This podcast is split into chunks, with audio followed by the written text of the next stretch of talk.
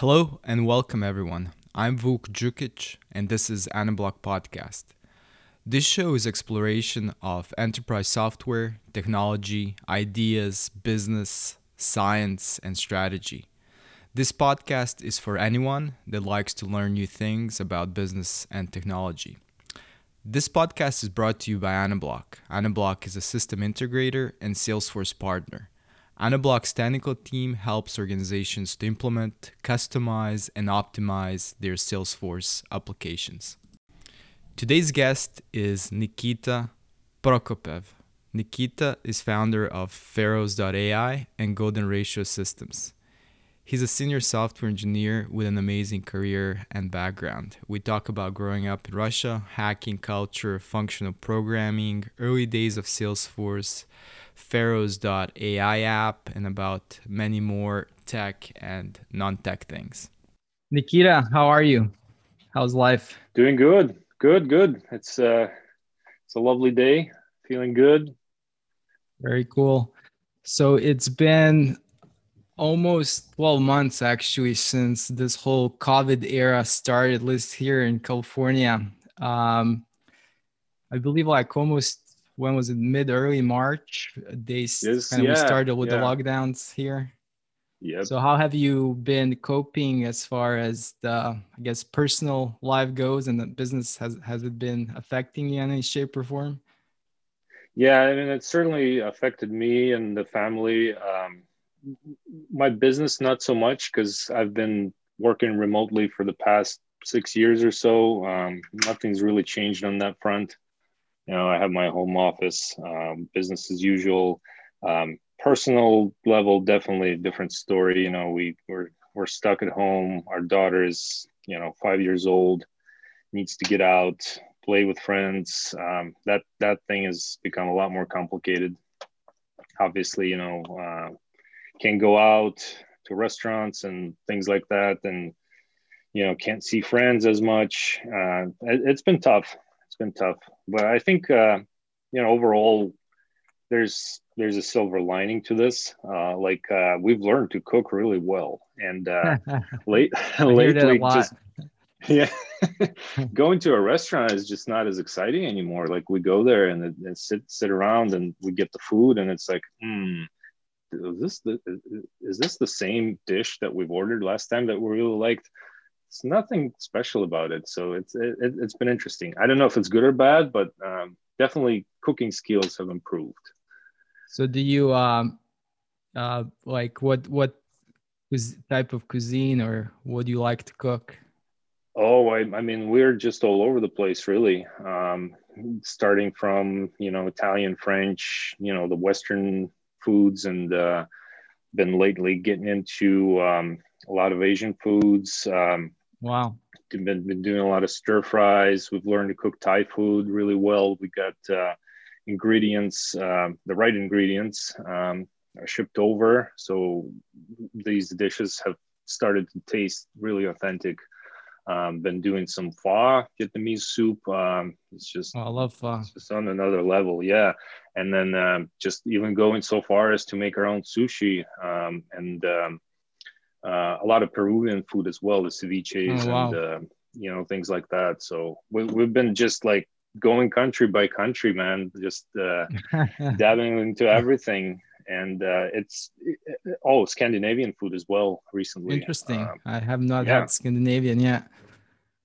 Yeah, we watched a whole series on um, uh, Scandinavian cooking, and um, you know, you think of Scandinavian food. In some ways, it's uh, it's got a lot of similarities with Russian food. It's mm-hmm. those same ingredients, super basic, but um, the modern take on the cuisine has been uh, really interesting and uh, some some some cool stuff for sure. Very cool. So you yeah. are um, you are um, originally from Russian Federation. You are that's right. Yes, born and raised. Where... Born in the USSR. Oh, really? Okay, cool. Actually, yep. I was I was there the first time I went to that region or that part of the world was during the Soviet Union many years back. Uh, where did you yeah. uh, grow up, or where did you, uh, where were you born? Which part of Russia? Yeah, so I'm uh, from a small town, really, uh, kind of middle of nowhere. You know, think about Russia; it's uh, it's enormous and uh, a massive country. Is, yeah, yeah. That that that part where I'm from is considered. To, it's called the central part. Um, it's not really the center geographically speaking, but it is is not Siberia and it's not nowhere near Moscow. So they just say it's you know central part. Um, well, the town that's closest to me that you know some people might recognize is called Ulyanovsk, and uh, that is um, the birthplace of uh, Vladimir Ilyich Lenin, oh, wow. uh, whose last whose last name is actually Ulyanov, hence the name of the town. Um, yeah, they yeah they also make a they also make uh, the the Russian SUV out there. Uh, it's called Wazik, which is uh, just terrible. But uh, you know that's what uh, that's what the country's had for ages, and they still do. They still do build these cars. Uh, they're still as bad as ever, but uh, you know that's where they make them. Yeah, that's where I'm from. The Volga mm-hmm. River is out there. Uh, I mean, okay, Volga I was gonna ask. So that's Volga River because I see here in Google Volga Maps. yeah. So okay, that's yep. what flows through. Yeah. Um, how big is Ulyanovsk? Uh, I'd say Ulyanovsk is about. Uh, I'm not sure what the population is these days, but I'd say it's uh, it's like half a million people. You know, my town oh, is wow. uh, is not that big. It's about 150,000. Um, mm-hmm. I mean, I guess by American standards, it's not a small small town, but it's it is by Russian standards. So and did you? Uh, so you went to? You were born there. You went to, um, I guess, elementary school over there too, or high school. Yep, yep, yep. Yeah. So I was born there, um, and I I actually lived in Moscow for the first five years of my life. Uh, my uh, dad was going to grad school, and so we had a little tiny apartment in Moscow, so he could he'd go study, and you know, would me and mom would would stick around. Um, so I went to kindergarten in Moscow, and then we moved we moved to to our town after that um, and then yeah just uh, i started going to school there all the way through high school basically is uh, uh, so you finished high stayed. school yep in finished high school mm-hmm. yep and then uh, left for uh, for the us so how is uh how is the i guess the education system on that level because i know when i was i basically started at high school in former Yugoslavia, and we had a system to mm-hmm. where in high school you basically decide kind of your future maybe profession or career so i, I went to mm-hmm. basically it's not like a general high school like here it's more like focused on mathematics and i guess informatics as mm-hmm. they called it at the time or computer science uh, did you or does russia have a similar system in place or i guess yeah. what was your what was your schooling experience in Russia? Yeah, um, it, it's it, it is similar to some extent. So um, it was you know it, it was kind of interesting because uh, I started going to school around the time when the country was trying to figure itself out um, after the Soviet Union had ceased to exist, and uh, it, they they kind of started adopting this system of where okay you just had public schools, but then each school kind of um, uh, came up with their own system as far as like what directions um, you get to choose. So you didn't get to choose your classes or anything like that. Like here in the U.S., you would, you know, uh, pick whatever class you want to go to, and or maybe to some extent, right? Um, over there was kind of a preset curriculum, but you did have several directions that you could take. Um, so you could do like um, humanities, um, you could do math, you could do um, um, chemistry, biology. Uh, I think there was one more in there too. So I was in the math kind of direction. Mm-hmm. Um, and yeah, it was heavily mathematics, physics, um, informatics, as you said. Yes, that's exactly yeah. what we called it. It didn't didn't used to be called computer science. That was only a term I learned about when I came to the U.S. Um, yeah, so we had yeah we did some programming in BASIC and Pascal and um, that was all exciting. Um, and then, yeah, it was just a lot of math, really. Um, some really, really hardcore stuff um, because they, they actually prep you for attending a university after you graduate. And in order for you to get into a university, if you want to get into a, a public university, which a lot of the good ones are public, you have to pass these entrance exams. uh, and there's a series of exams that you have to do. So you you know if you're going for a technical degree, it will have to be some sort of math uh, test. You know maybe a physics exam, uh, and then they give you like a, a Russian exam, which is you know you write a write a paper or something like that. So there will be multiple of these that you have to do, um, and those those math tests that you have to, go through. Um, they vary in complexity depending on which university you're going to. The top ones are were extremely challenging, and you had to like you had to be really grilled uh, through high school in order to be able to do that. So that's kind of what they prepped us for, and it was um, it's funny because I did actually pass the exams to one of the universities, uh, but then I ended up going to the U.S. and to college. Uh, and, and, how did that happen? Actually, oh um, well, so my uh, my aunt um, mm-hmm. had uh, immigrated here to the U.S. Um, way earlier in the '90s, and she she she basically got married um, here, and uh, she she'd been in the country for some some years now, and you know we just kind of thought, okay, um, maybe we'll get a student visa, and you know you go study abroad.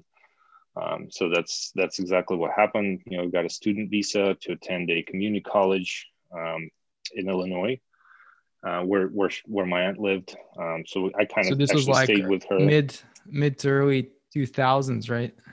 Yeah, it was it was early two thousands. Um, okay. I'd uh, I'd come to the U.S. Yeah, like in 2002. So that's when um, that's when I, I, applied for college and all that.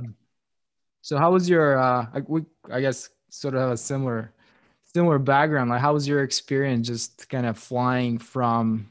I'm guessing like through Moscow and then landing to maybe Chicago. I'm not sure where you landed. Yeah. How, I, how was that I, feeling when you first kind of hit the tarmac and you're on a different yeah. side of the world and a whole different society, different culture, different everything. Yeah, it was it was good actually. Uh, I should say that I this wasn't my first trip to the U.S. Um, when I applied to college. This was actually my fourth time to the country. So the first the first time I came over, I was about 11 years old, and and this was my like very first exposure to to to the United States um, and I was just I was just a kid back then, of course. So it, I I loved it. Um, I. when you're that young, you know, the language comes easy to you. It, you don't even think about the you know the anxiety that we adults now face. You know, having to speak converse in, in a in a foreign language. So I, I, I had a blast, and then I came came a couple times after that.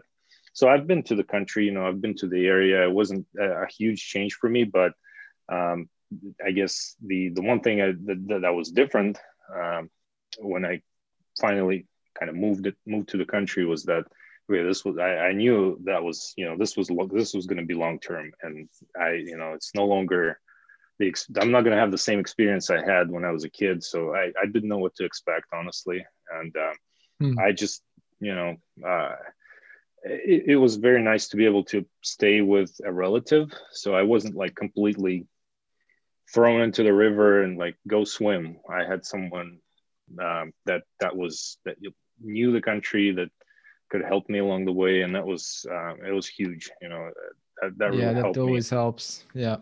Mm-hmm. And so you uh you, you said you started in in um so you basically finished high school in Russia, came here, started community college. Yep.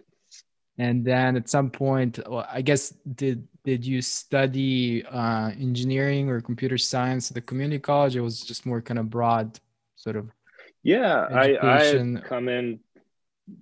Yeah, I, I come into the country. I knew exactly what I was going to do. It was always going to be computer science. I've been, you know, into uh, uh, technology since I was a little kid, and um, you know, in, in Russia we had this uh, big hacker culture, which um, I'm sure people will uh, mm-hmm. will understand uh, that that this is how it is, or maybe they don't understand. But that's one thing is uh, th- th- this hacker culture is huge. You know, uh, you you have magazines, you have hacker magazines that are sold, you know, and they would actually publish things that are like, here's how you crack this. You know, here's how you can crack an ATM. Here's how you can you know um, uh, spam a phone call. Here's you know here's mm-hmm. how you mm-hmm. can uh, break a website. And I'd read all these things, and I was just always fascinated. I thought it was extremely cool. Um, so, and uh, so let yeah. me just touch on that a bit. So I, I was yeah, just yeah. gonna ask, is that like kind of white hat or black hat? Actors, I mean, I they Both, they don't really. Okay, so when they when they publish this stuff, they yeah. they always they always have a disclaimer you know this you know please do not try this at home etc etc but the information that they published was extremely useful for whatever purpose you want to use this for. If you just want to you know try out your skills and, and do this you could do it but you could also use this for malicious purposes you know just the same. They you know they, they didn't really um, they didn't really emphasize what direction you should take this knowledge into. And it was just like, here's how you do it. And whatever you want to do with this is up to you. That's very interesting. So uh, this is yeah. fairly widely spread, meaning like a bunch mm-hmm. of kids that are getting into programming can kind of learn just programming by yep. following what's in these publications.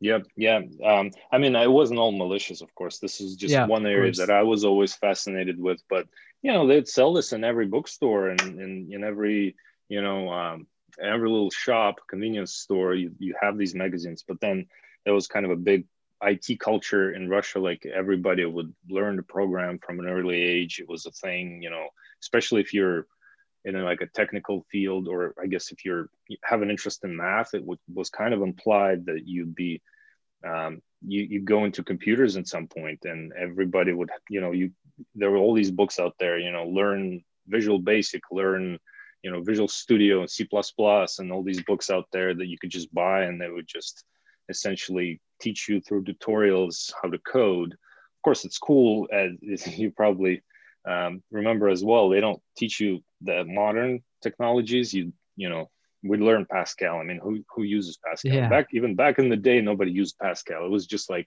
here's how you code. This these are some constructs that um, that you can use in this language, but you never really would use it in real life. Um, so what did you guys really use prep. like at the time? Like my um, I I'm I'm older than you, so my experience kind of starts back in the 80s when like mm-hmm. I started like somewhere in mid 80s on Commodore 64, also with with BASIC.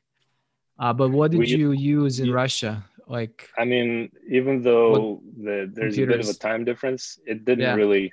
Uh, you know, the technology was so so far behind. We'd mm-hmm. used, um, I think, our first machines in our school were um, um, 286s or 386 IBM 386, oh, um, wow. and they it was just QBasic you know, QuickBASIC um, mm-hmm. initially.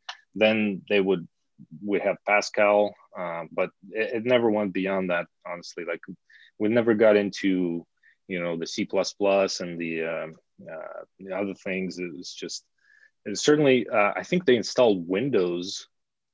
Um, I, I don't honestly don't remember when when that was, but they've upgraded their entire um, you know all of their computers um, they got new hardware and that's when they installed windows and that was like towards the end of my time there so it it was kind of um, they didn't really keep up with the technology let's put it that way did did uh did russia at the time were these actually ibm machines or were they clones like replicas oh, of think, some sort oh, that's a good question i mean I, I i have to say they were probably real the real deal Mm-hmm. I knew a lot of these computers. They had actually, I mean, I don't think they've purchased them through the US. Um, I think they had uh, purchased them through um, either Taiwan or Japan or Korea. Uh, like that's where a lot of the um, IT equipment came from. And, um, and I mean, I, I, don't know if any of that was official, um, but it was super common to have these um, hardware fairs. You know, you go to a bigger city like Moscow, for example, or um, even in, in Ulyanovsk, they had something like that where you just you, you come in and this like warehouse looking uh, venue um, and you have all these vendors sitting around with their little booth set up and they have a whole bunch of hardware that you could just you could just buy off of them so a lot of the computers have, were purchased that way um, and in fact they would essentially be able to build stuff for you on the spot. Like you tell them the specs you want. They'd have these price sheets. You come up to to one of the booths and be like, okay, here's the I want this CPU, I want this motherboard, I want the uh, this graphics card, and they put it put it together for you, and and you have a you have a, a system. So that's how uh, a lot of these um, a lot of the IT stuff worked back then. Yeah, it's amazing to me that I mean we both have been living in the Bay Area or Northern California, the kind of Silicon Valley, I guess, for some of the listeners that don't know where what Bay Area is, but um, it, in, and we both been you know in this industry for a while. So you work, you know, generally you have engin- software engineers from every part of the world, almost every yeah. country in the world. But Russian engineers, they were throughout my experience, and many other people have said the same, is definitely some of the best. Uh, and it's kind of interesting that even though after the Soviet Union things kind of fell apart, there wasn't enough mm-hmm. probably resources, money, etc. But the the schooling, I don't know if it's the schooling or just the culture, but something is just keeps on pumping some yeah. really top engineers, like from hedge funds that are in sort of like financial services to Silicon Valley to everywhere yeah. else. I mean, yeah, I think it's a lot of it's it's a combination of things, but I'd say um, there's a, um, culture of knowledge um, that I had experienced personally. I don't think it's quite the same these days, but certainly was back in my day. Like you, it was assumed that you would want to, you know, um, better yourself in um, whatever field you choose. So you you had you you almost you always had this drive that you know I got to I got to do better in, in this or that, um, and certainly in technical fields. Um, there's been a lot of um, uh, from from back from the Soviet days. A lot of really smart people had you know had stayed in the country, and a lot of them left, but some have stayed, and those that have stayed have kind of perpetuated this culture of knowledge, and have kept the level of um, education quite high certainly through um, middle schools and high schools, um, and definitely the universities. Um, and so that's where you know that's why I think the, the the level of technical education, even though they might not have taught you the latest and greatest in computer science, they they give you solid fundamentals uh, in uh, in mathematics and physics and you know the technical science fields.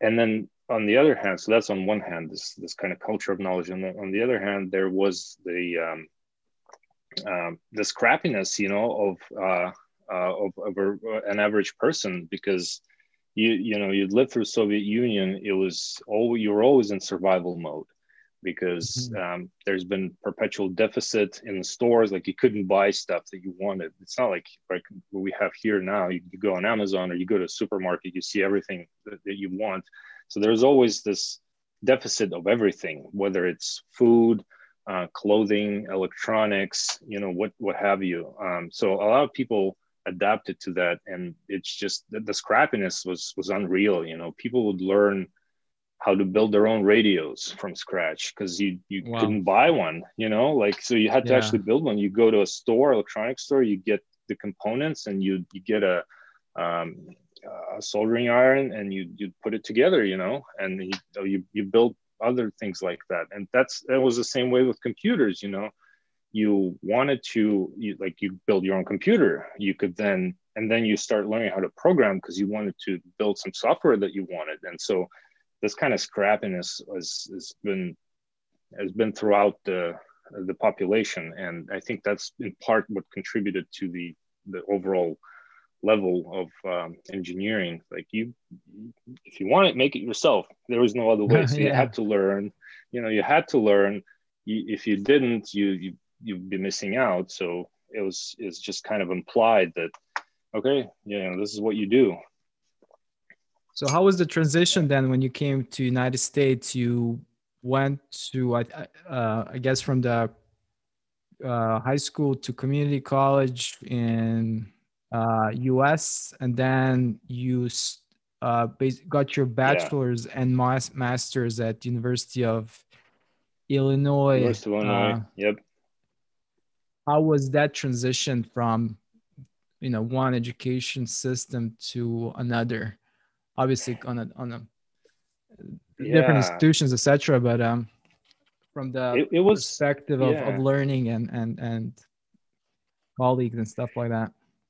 Mm-hmm. Yeah, it was um, it was an interesting experience. Uh, I um, well, I remember I, I was you know by the time I finished high school, I was a total geek. You know, I you know spend all my time in front of the computer, um, and I remember coming to the community college and seeing like this computer lab they had there, um, and it was it was nothing special really. It was just it's a community college so I, I realize it now. But back then i was like wow they got all these machines and it's these huge monitors and there's like and i look up i booted one up and i looked at the specs and i was like holy you know this is great.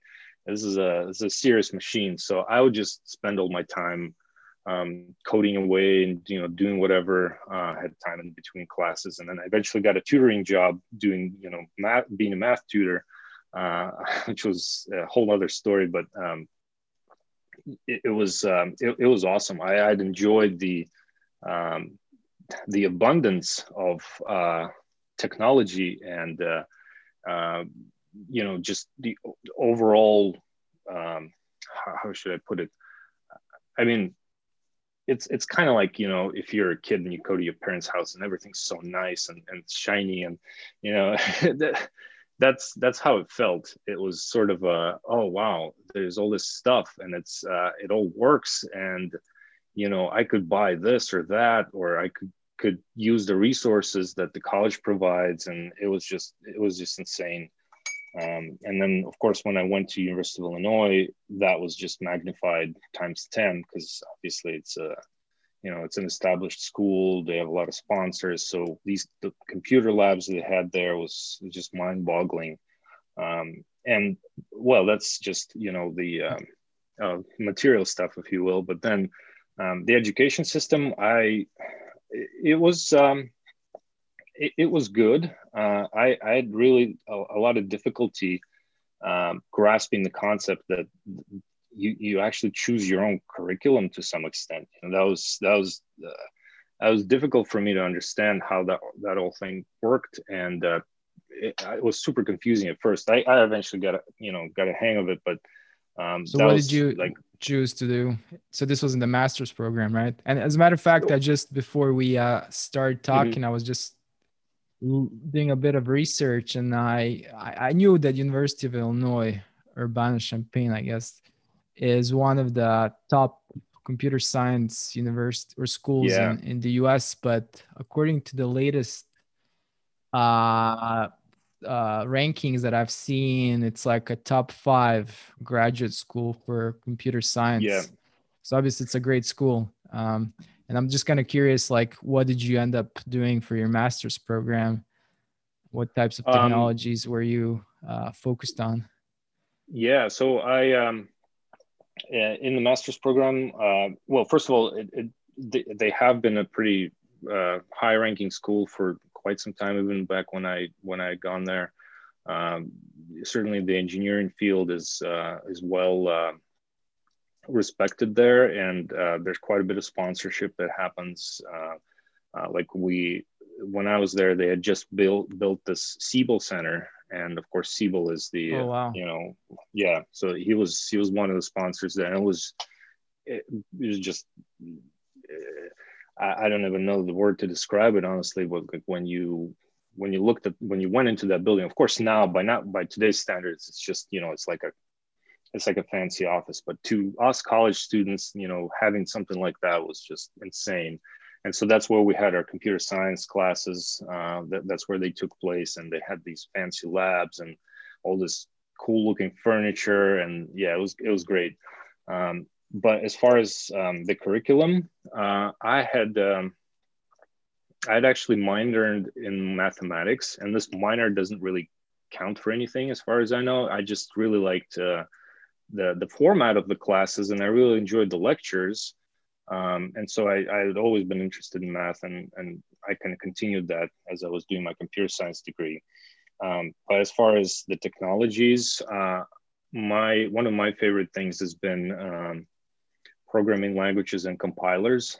Just learning about um, you know what is a language, um, what are the you know how do you how do you build one? How do you you know what are some of the major differences in in in these languages and how how they evolved throughout the years um, and it's actually interesting to see that some of these uh, concepts that have been introduced back in, in the early days, like functional programming, um, at some point that kind of went away uh, as soon when, when C and C++ it became popular and then eventually Java, all that functional programming stuff kind of took a, a backseat to um, to these other technologies. And now it's it's come was back. Scala around back then or yeah, it, it was. Um, okay. It was. Yeah, even even Lisp. I think we'd learned some Lisp uh, mm. in uh, in one of the classes. Um, we get still, you know, think about all those parentheses that you had to put. Um, yeah, so that was that was definitely one of the areas that I really enjoyed. I did some um, um, uh, data mining, um, data, data mining classes. Um, so that was that was also a lot of fun. It's it's very you know, c- kind of close to databases, um, but uh, you know, different to some extent. So this is how your data warehouse is built, essentially. You know, what, how does it function under the hood and stuff like that. Uh, of course, these days we just say data warehouse, and it's yeah. You know, but but it, there's all technology that goes into building what it you know what it is and um, now, of course, hardware is super cheap, uh, and you've got these the distributed computing is just everywhere. Um, back then, it wasn't necessarily the case, so you had to be creative with um, uh, with how you use the hardware. You had to be really careful with resources. Um, and then, yeah, I actually did some distributed systems uh, coursework, uh, which I've also found fascinating. Uh, so that was, yeah, um, that was that was a fun class. Um, I think those were the highlights, honestly. I mean, I've taken mm-hmm. a ton of courses because you had to for uh, even for your four year degree, and then eventually the master's degree beyond that. Actually, my master's degree, I, I uh, yeah, I, it was it was a little bit fuzzy. Oh, one other thing was um, algorithms, uh, data structures. That was also a favorite topic. Um, it was the hardest topic by far because that that one class um, had a reputation for being just notoriously difficult and it, it, it definitely lived up to its reputation. Um, but because it was so difficult, it, it actually, I, I've come to enjoy it. it, it it's, um, it's one of those things that I spent a lot of time on just because I had to, and then eventually yep. kind of grew on me. Yeah, very interesting. Did you? Um, so I, when I kind of got into the, I guess, business corporate world um, mm-hmm. as a young, young uh, computer science um, or what student to a certain extent.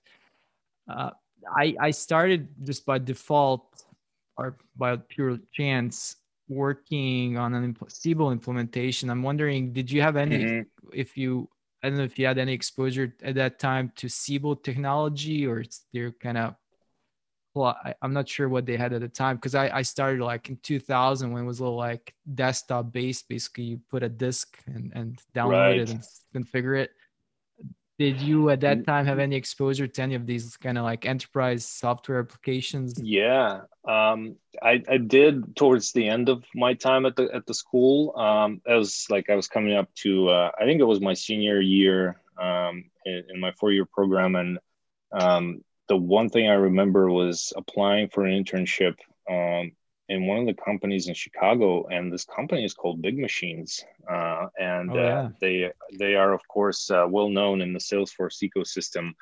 Uh, and they were acquired by I, Oracle a few years back, I believe.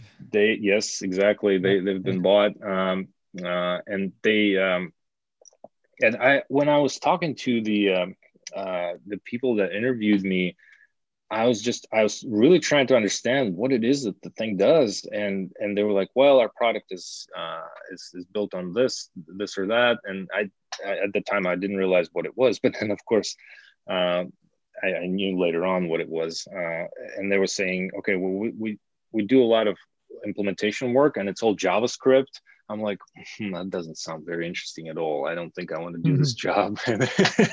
Hmm. so it wasn't, uh, you know, of course, when you're out of college, you you learn about all these technologies. It's super exciting. Like you want to do, you know, um, uh, you know, supercomputers, and you want to do like uh, all the cutting edge stuff, and uh, and then you you, and of course, every every student that was um, um, about to graduate, they all wanted a job at Google or Microsoft because that's you know that always kind of or Amazon. They always associate them with like the, the, these are the the big players that have all the coolest technology. So if you want to be a computer science guy or gal, then you go work there. Um, and of course, I was a total misconception. And uh, later on, I learned that that was just ridiculous you know that they are not the only ones with technology. And technology is not the only thing that counts and it's not you know um, uh, yeah and then I've, I've, I've certainly adjusted my uh, perception of, of, of the um, technology world. But yeah my first exposure was BigMachines and it was uh, I, I didn't like what I saw honestly. And how did you uh, I'm guessing maybe at some point you were in some shape or form introduced to Salesforce because that's yeah you know you landed at Salesforce at one point in your career and you you, you were there for quite a few years. Yeah, yeah. Uh, so that was uh, that was also uh, quite a long story, but I'll, in the interest of time, I'll, I'll keep it short. But uh, so basically, I had a buddy in, um, and he was also from Russia originally uh, and he had been we like him and I have been almost you know on parallel tracks, basically taking all the same classes, doing all the same things. Um, he had introduced me to uh, to my future employer, um, who was um, that was at NCSA. Um, so they had this uh, National Center for Supercomputing Application, I think is the um, uh, the, the proper terminology, what they're called. Um, mm-hmm. That's where they built the Mosaic browser, by the way. Um, oh, the wow. very first graphical, yeah, graphical interface for a browser. So, and then that eventually became the Netscape browser, and so on and so forth. And you know the story from there. Uh, yep. But uh, yeah, so that's where they, they had built that, and I was like, oh, cool. You know, I, I can work there, and uh, you know, you had this uh, supercomputer that you could. Uh, uh, you could run jobs on and stuff like that. Of course, I, I wasn't really, uh, I did some of that, but um, I built a web application for them in Java, and that was my kind of my first real life project. And um, you know, since I had become familiar with Java, I was um, we had career fairs going on at the school um, pretty much throughout the year, and so companies would come there. Um, and it, helped that University of Illinois was such an established school that you you know you, you get good exposure to a lot of the companies. Certainly, all the big names and uh, were there in this career fair and uh, one of those names was uh, Salesforce. Uh, all of a sudden, you know, they'd um, they they started doing college recruiting, and that was their very first um, attempt to get you know to get some developers from college. And one of the schools, I think, one of the um, uh, I, am trying to remember. I think it was um, a manager on the API team back then in Salesforce. He had um, he told them, "Hey, you should go to University of Illinois because that's where I went," and, and so they did. Um, and I, I, talked to them, um, and of course, my buddy had interned there, and he was like, "Yeah, this is. Uh, I mean, this is a CRM software. I didn't know what CRM was back in the day." Mm. Um, and and so I told him, you know, what what do they do? Is it is it any good? He said, yeah, it this is this is this is really cool. It, it they have a lot of good technology. They're they're a Java shop. What year was this? When? Um, this was uh, 2000. I want to say it was 2004 or 2005, something like that. Oh wow. Okay, yeah. I actually wasn't. That's when I was approximately introduced to Salesforce. I kind of remember that the way their application looked back then. But yeah, so mm-hmm. he basically your buddy introduced you to the whole. To yeah, he introduced me to the company. Yeah, exactly. Uh-huh. He had. Uh, um, he told me about it because I, you know, it wasn't one of the names that you would you would want to pursue. You know, it's just they, yeah, they especially back then player. Yeah, and, and certainly not for a college student that wants to do cool computer sciencey stuff. You know, it wasn't just on the list anywhere. you you know you'd go for Microsoft, Google, Amazon, and you know like other firms like that that you know are are going to have you work on the computer sciencey stuff. But of course, that wouldn't necessarily be true. But that's what you thought, as you know, that was the mentality. And then um, I had uh, spoken to the um, the representative there, which I think was uh, his name was Chris Fry. Uh, his uh, um, I think he's uh, he's probably not at Salesforce at this point. He's you know I, I'd venture he's long retired, uh, hmm. and uh, yeah, and I really liked the conversation. And uh, eventually, they invited me to an interview in San Francisco, which I like. Okay, well, if I don't like it, I'll get a free trip out of it. Why not visit the West Coast? I've never been, exactly. so I went, um, and I love the city, and uh, I love the company. Uh, they were back then. They were on one one market, uh, right, right on the Embarcadero, right across from Ferry Building. They didn't have the Salesforce Tower back then. Of course, it was just. Yep. Um, they just had one building essentially, and um, it, it they had awesome. that no software logo or, or sign. They right? had the no Somewhere. software logo. Yeah, yep. I remember As that. you come into the the One Market Plaza, it was the first thing you saw. No software. Um, yeah, I and, and I, I, had a really good experience uh, during that interview. Um, there were a couple other people together with me, and one of them was also from University of Illinois, who I did not know, but we had met during the interviews. Um, and you know, they gave us a, a, bit of a tour in the city, and uh, and it was it was all good fun. Um, but yeah, so that's how I kind of uh, ended up. I had another offer in, on the East Coast, which I the company that I've interned with, uh, and I d- decided, you know, um, I've been to the East Coast. Let me just let me do something else. Let me go to the West Coast, and it was, uh, and I ended up staying. yeah, for, been uh, here ever since. Been here so, ever since, and loving yeah. it.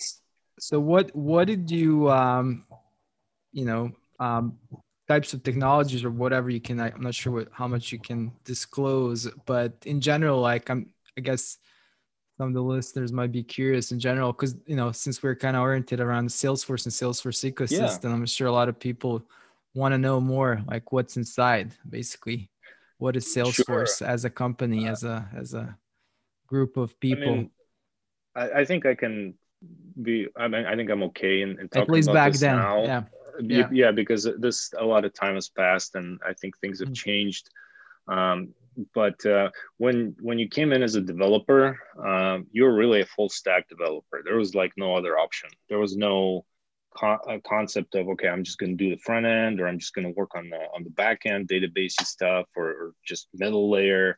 It, there was none of that. You you would come in, you had to know everything from from SQL to uh, the CSS. Um, and and you you worked on all of those things. I mean, of course, and, later and they're on, Java you, shop, right? They are a Java shop. Yeah, they they yeah. they have been for for quite some time. Um, uh, and I, I, don't think it's a secret to anyone that that that is the case. Um, on the back end, again, I don't think it's a it's a huge uh, secret or anything. They've used mm-hmm. Oracle for ages. Um, yep. So that's well Oracle known. database, yeah, and then they've uh, they have a lot of PL SQL code. Um, in fact, one of the first, uh, the first language that the developers gave um, the Apex language as we know it today was PL SOQL, because it's uh, it's sort of like it, it, it the inspiration was that it would you know would accomplish the same things that uh, PL SQL would for Oracle, like it was a procedural mm-hmm. language that you you'd use in your in your triggers in the database, and you can you know write your stored procedures in uh, so that's kind of what Apex was initially. You thought, you know, the main use case was you write a trigger, you know, it's all kind of low level. Um, and so, yeah, so as a developer, you coming in, you had to know everything from that PL SQL language to the style sheets. Uh, and it was, it was kind of crazy. You know, you had, uh, uh, you get a bug, uh, and of course, you initially when you start out, they just give you. So did you did you actually uh-huh. work with Java beforehand, or like yes, did you uh, learn? I did at yeah, Salesforce. Yeah. Oh, so you did? No, okay. no. Yeah, I did work with Java. Um, I had that job at NCSA where um, I, I built a um, an entire web application in Java. That was quite a learning experience for me. But I was pretty good at C++ before that. I did a ton of my own coding projects that I just I, I knew C++ fairly well. It was a fairly easy to fairly easy to transition to Java from C++. Um, and then of course, you know, I had some experience in the field, so that's you know, I, I came into Salesforce being proficient in Java, but uh, of course, um, having to learn their huge code base and learning to um, properly code as you would in the enterprise environment and uh, was of course something that had to had to have happened. Um, and it did. It was um, you know you when you're a developer working on little projects it's one thing but then you come in with a hundred other people working on a piece of software it's totally different. And uh, i got so how many to the concept. Uh-huh. yeah, how many um how many employees did salesforce have at the time? I like think how big um, was the company overall i know that the r&d organization and that included development qa um, you know managers and um, devops and um, database people uh, that organization was right around 200 people um, so oh, it was okay. not. It was it was sizable. You know, it, it, Salesforce had become an, an established player, uh, but they were not at the stage that they would later on get to be, yeah. uh, where this the, this no software concept was moving along really well, but it wasn't.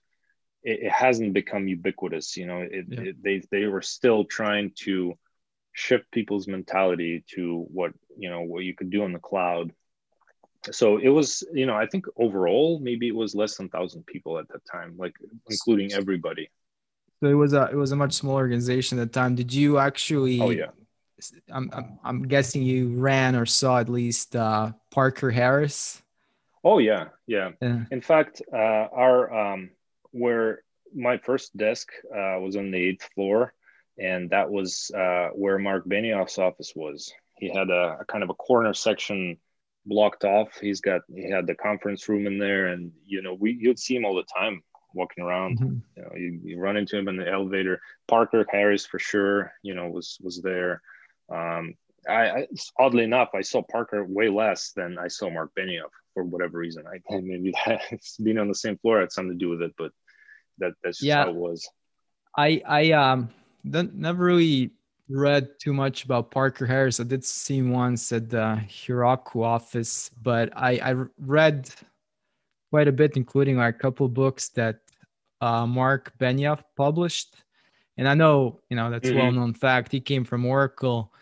Uh, did did like they yeah. pull a lot of developers or engineers from Oracle, considering like oh yeah, know, oh yeah, Oracle, um, PeopleSoft, um, Siebel. Mm-hmm um, yeah, pretty much.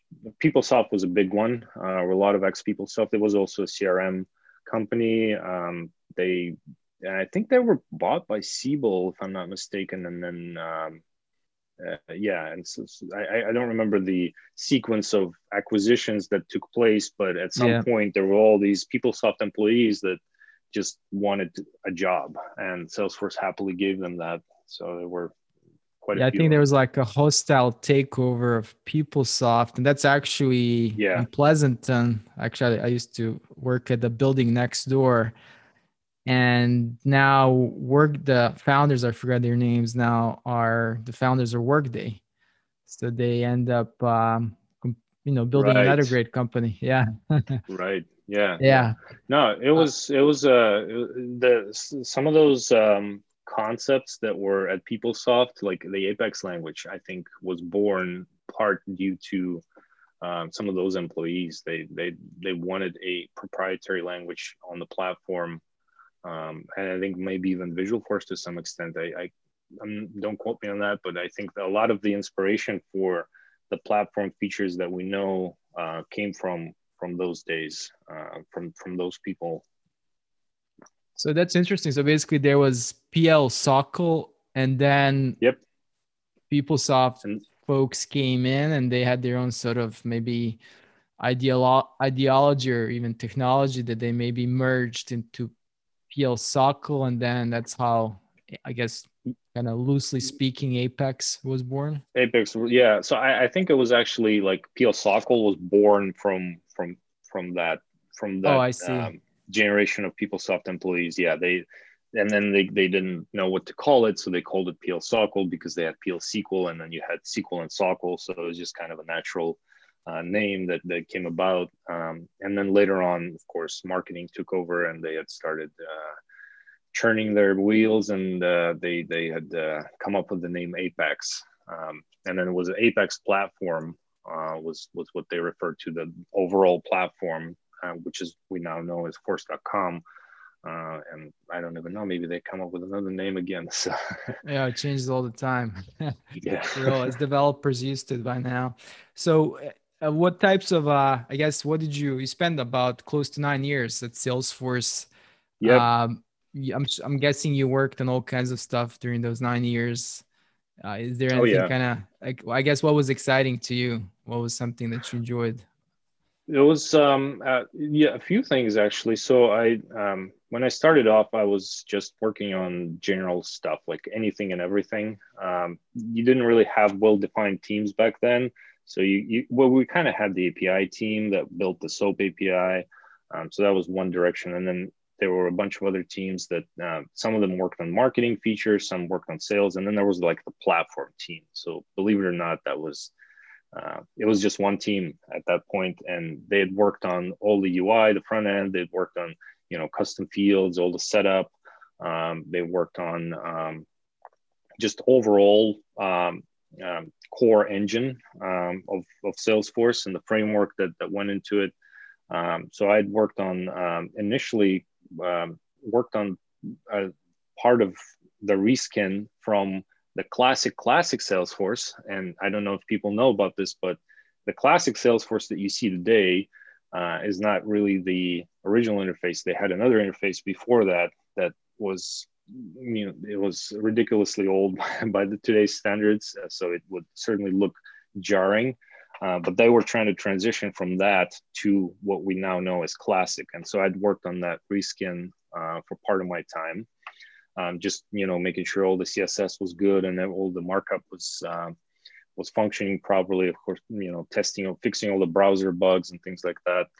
Um, my second project uh, was uh, building a an internal cpq tool for salesforce to use and they had made the decision that this is now the time like we're going to build our stuff build the stuff using our own technology so we had we, our team was kind of the pioneers for using Apex and Visualforce. Um, and Wow, that's you know, interesting. but Hmm. yeah, it, it was um, it was a, it was a cool experience. It, there was no metadata API. Uh, one of the developers that was uh, whom I really highly respect to this day. Uh, it was one of my mentors. Um, he just like built the metadata API because we needed something to deploy code from source control and so he like kind of put together the framework for it and then eventually it evolved into a metadata api Wow. Huh. Yeah, And, I, I- yeah so yeah, we all Yeah, do ahead. that often. The metadata Yes. API. Yeah. yeah it is is now a must have if you're building it i mean all the ides use it so it's it you know um, it, it's certainly uh, a necessity these days but it's kind of crazy to think that it didn't exist at some point um, and so they had actually developed this alpha version of metadata api for this project because we had to we had to get things done. You know we had to keep code in the repo and then deploy it to all of our test environments and production environment and then you know of course building an apex they had to add a lot of features to apex in order to make it do what we had to do with it. Um, visual force like app exchange was built on visual force um, the very very early visual force. And they had to go through the same process. A lot of features had to be added. A lot of bugs had to be fixed. So i'd say half of the project was um, building features to the requirements the uh, or the other like 25% was figuring out how to deploy it getting past through all the deployment errors and fixing the tools and then the the the, the other 25% was fixing bugs in the platform uh, so that was that's what it was like and so it where does Visual. Force? I guess what's the? I mean, I, I can see Apex, uh, but Visual Force is sort of, at least to me, very unique. I don't see that in any other technology. Something similar, I guess. Do you know what's the history behind Yeah. it? Or the, it definitely has a history and it's not a concept that salesforce came up with um, well first of all back then it was called apex pages Okay. So yeah, there's still like metadata that. Yep. Well, yeah. yeah. Yep. Um, even now, like you go to Visualforce page, it's slash Apex slash whatever. So it's it, has been Apex pages for quite a while. Um, and uh, yeah, it does have a uh, predecessor, which is called the Java Server Faces, um, or JSF, as as it was um, abbreviated, uh, and it, it is very similar. You've got your you know kind of markup, um, custom markup that uh, will um, that will then get processed on the server side, and it will spit out um, the actual markup that is presented in the browser. Um, and they had the same kind of concepts for here's a post back, you know, here, you know, here's you call an action on the controller.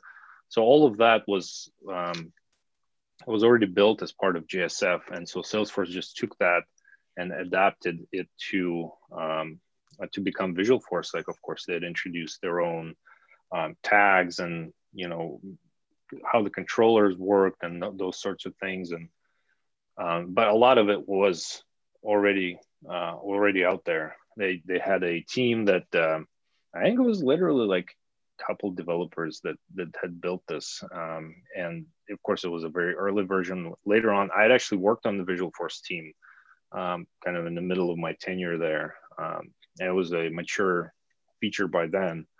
Um, so yeah, that's that's where it originated from. A lot of the Java ecosystem had a lot of those things already uh, built, and um, they weren't very well adopted. Uh, but uh, Salesforce had kind of turned that around. Uh, they built their own technology based on that.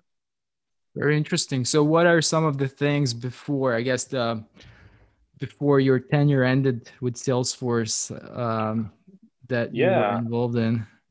So um, after this uh, CPQ project, I got um, they had formed a security team, uh, which was tasked with, um, you know, essentially a lot of things. Uh, it was it was a time where Salesforce kind of realized that okay, they, they could get hacked, and they have gotten hacked, and it was a big public scandal at some point um, that there was a phishing, uh, you know, incident, and they had really started doubling down on the platform security. And so our team was the first that kind of did that. So we had gone through and we'd fixed a lot of the cross-site scripting vulnerabilities, um, cross-site request forgery, um, built a um, uh, the, our team built um, SSO support. So SAML was one of the first things that, that was built, and then followed by OAuth um, that was implemented in the platform.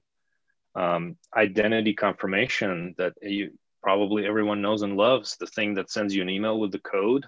Um, that yep. was that was a thing that i personally worked on um, and was one of my first projects there.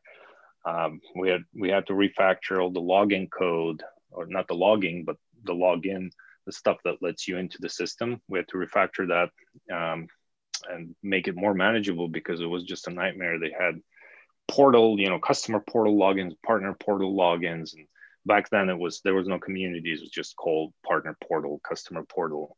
Um, so I worked on that. Then I eventually are, um, moved to a team called Sites team. So that worked on sites, and we had built the My Domain feature. Uh, you know how you can create a yep. domain name for your organization. So that was another thing. Then I, I went to work for uh, for a Visualforce team where we had you know built uh, a bunch of stuff for the the Visualforce engine. Uh, one of my projects was optimizing the compiler uh, to change it to use a different parser. Um, and then we had just got it. We had a huge backlog of bugs to go through. Um, and then eventually, after Visualforce, I had moved on to. I had actually moved out of the R and D organization and went into a uh, uh, uh, the team called ProdSec, Product Security, so part you know that was just um, this team was responsible for um, you know evaluating the platform from a security standpoint and um, reviewing a lot of code and uh, building tools to um, automate penetration testing um, some of it was doing security reviews for app exchange um, so the when you submit for a security review there's this tool out there uh, i forget what it's called but it's like the cloud scanner that you could submit jobs to, and it'll give you the um, uh, the results of the static analysis checks and a few other things. Um, so I actually built the first version of that tool uh, that was using a an external scanner, um, and it was built in the cloud on Heroku. Um, so yeah, I think that things like that was actually my last project there, and then eventually I founded my own company after mm-hmm. I'd left. So you basically at some point said, "This is enough. I'm done with working at Salesforce," and then you just uh, really continued with the same technology, but you just became more yep. of an independent or at least uh, a consultant of some sort. Yep, and, exactly, exactly. I mean, how was I, that transition? Been, um, it was it was actually not a very um, smooth transition, uh, but it it uh, but it could have been. I mean, it could have been worse.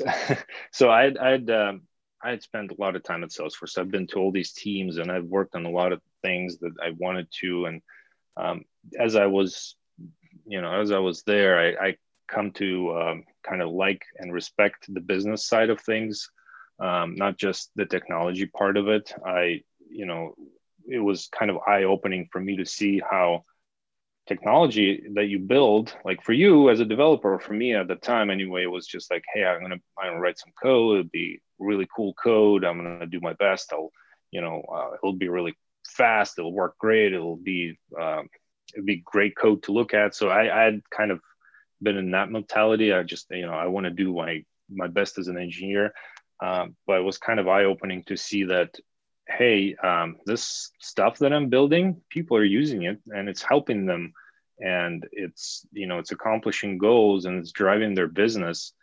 Um, and so that was really cool uh, perspective to kind of um, adopt. Uh, and eventually I, you know, um, I'd realized that, you know, hey, I've, I've been working on the platform. I, I know how to do this stuff. Uh, and it, some of the um, and then you know of course I, I you know I get friends that uh, worked in the less technical fields, but they were close to the business, so they hit me up and say, hey, you know, work at Salesforce. How do you do this and this? I tell them you go to the setup, you do enable this permission, and so I kind of started doing this informal consulting, um, telling them how to use the platform, and eventually they started paying me for it. Um, yeah. And then it just, I, you know, uh, it, it, then occurred to me, you know, why I want to do this full time. You know, this is great. I know this stuff. Um, I, I, I think I can, you know, help a lot of people. Uh, it's it was good money, so it just made sense to um, to make that transition. And uh, yeah, I had to learn a lot in the process, uh, but it was great.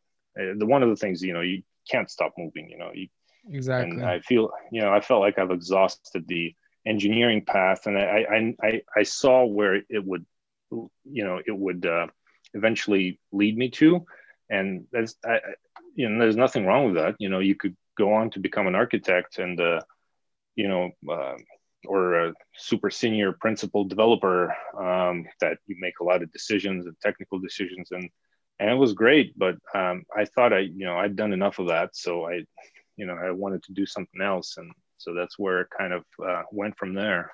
So you you uh, started you know left salesforce. You continued you know working with the technology itself helping other clients and with different implementations or in general technical problem solving some sort in some um, shape or fashion. And then eventually you decided and just kind of like to to put a bit of a disclosure. So uh, nikita actually has a consulting company today. At the same time, you have a uh, another product company where you have uh, developed a product uh, which probably in some near future is going to be available. It's available today for everyone, and we're going to share more information with this podcast or where to find it and how to reach to Nikita in general.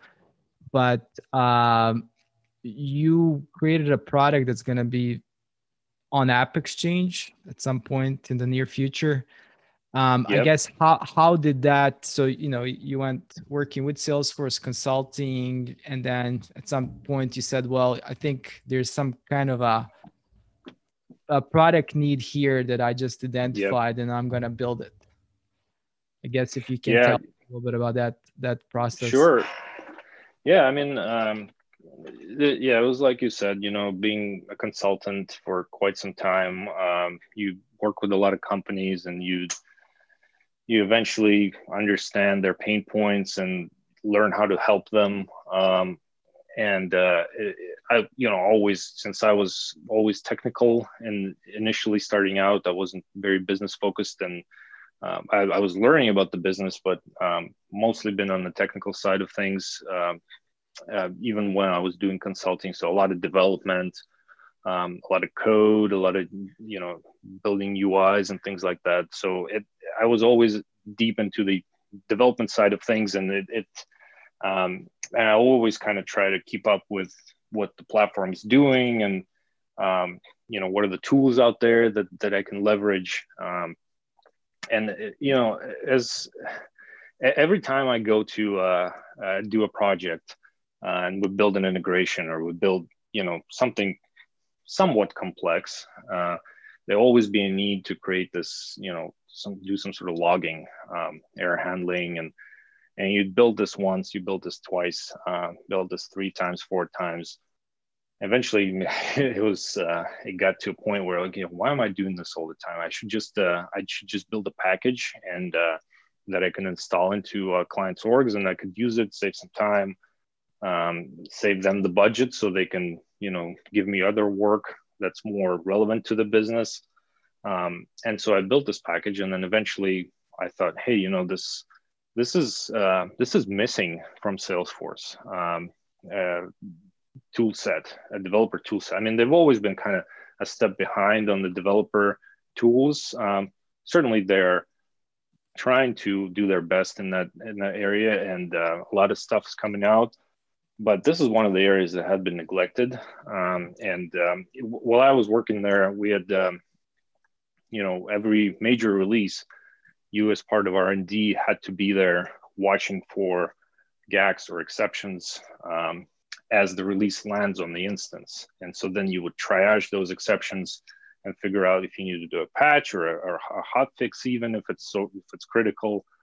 So those tools uh, were available to the internal developers, uh, but they, they don't exist for um, developers that are working on the platform. And I always found that you know uh, to be kind of unfair you know? We as as developers on salesforce we're we're not you know we're in the same position. We want to make sure that org is doing good. We want to make sure the um, the code that we're pushing isn't causing problems. Um, and even and if it is we want to know about it right away you know? Like we don't have to wait for a account account executive to complain to us that they can't close an opportunity or that you know a support rep to tell us that a case isn't getting created because um, yep. then you get hunted down in the middle of the night and you have to solve it right there. And part of it is for our own benefit of course. You know we don't want to exactly. you know we don't want to uh, we, we want, to have a life. We don't want to spend fixing issues. Uh, so that's that that was missing you know and that's how I, was, I, I started building this package and eventually adding more features to it adding some integrations. And at some point i just you know well, hold on a minute. This is uh, this is a product right here. Um, why don't I, you know, make it formal? And uh, that's kind of how it went. So, are you? Uh, uh, you're basically right now, uh, I think, going through the security review, um, and yep. probably in the near future, you're going to have it a bit available directly in the App Exchange. Yep. Um, what would be I guess the best way for someone that wants to, uh, you know, try the product itself, what would be the best way for them to to find it or find you? Oh, um, you can um, you can drop a, drop at our website, uh, https uh, uh pharos.ai. Um, it is a there's a contact form that you can fill out. Feel free to do that, or just shoot me a, shoot me a note. You know, hit me up on LinkedIn. You know, we're happy to, you know, talk to our early adopters and, you know, um, have a discussion on what their needs are and, you know, happy to give you the product to try out. Um, we, we definitely will have a, you know, a trial version because I think one of the benefits to this product is you, you have to let it um, collect some data um, okay. and then eventually you will see that you know you get some insights from it and um, you will see you know how it uh, how it, it will be useful. Um, so there's always you know um, i'm happy to to talk you through the use cases and um, just in general um, like understand what uh, what it is that you're trying to do. But i think if you're a developer honestly or if you're even an admin or anyone that's doing anything on salesforce and even if you're not technical you know you know how your org is doing uh, this is a great tool. Um, um, super easy to use. It uh, gives you a lot of power if you want it. If you don't want it, it can just sit there and collect data and, and let you know when things are going bad. So it, uh, it you know it, it, has multiple uses. But yeah, just drop me a note. Um, uh, I, I, assume we'll have a contact, uh, uh, some yep. sort of contact information. So yeah, drop me a note, email me. Uh, send me a text message, you know, and hit me up on LinkedIn. I'm always happy to, to chat and, uh, you know, give you, uh, give you a demo. And um, uh, if, if you're interested, it's, uh, you know, we'll, we'll install it in your org or we give you a link and you can try it out. Excellent. So we're going to have uh, the link uh, uh, wherever this podcast is being distributed on, on and um, the link also to pharos.ai where you can get more information about the product and also um, where you'll be able to reach directly to reach out to nikita and then he can guide you through the process of actually installing it and trying it out. And i think that brings us to the end of this episode. Thanks nikita for the conversation. Uh, it was awesome. So i learned a for lot sure. as i always do from you So um, yeah, really appreciate uh, appreciate the time. No problem at all. Thank you. So thanks everyone for listening.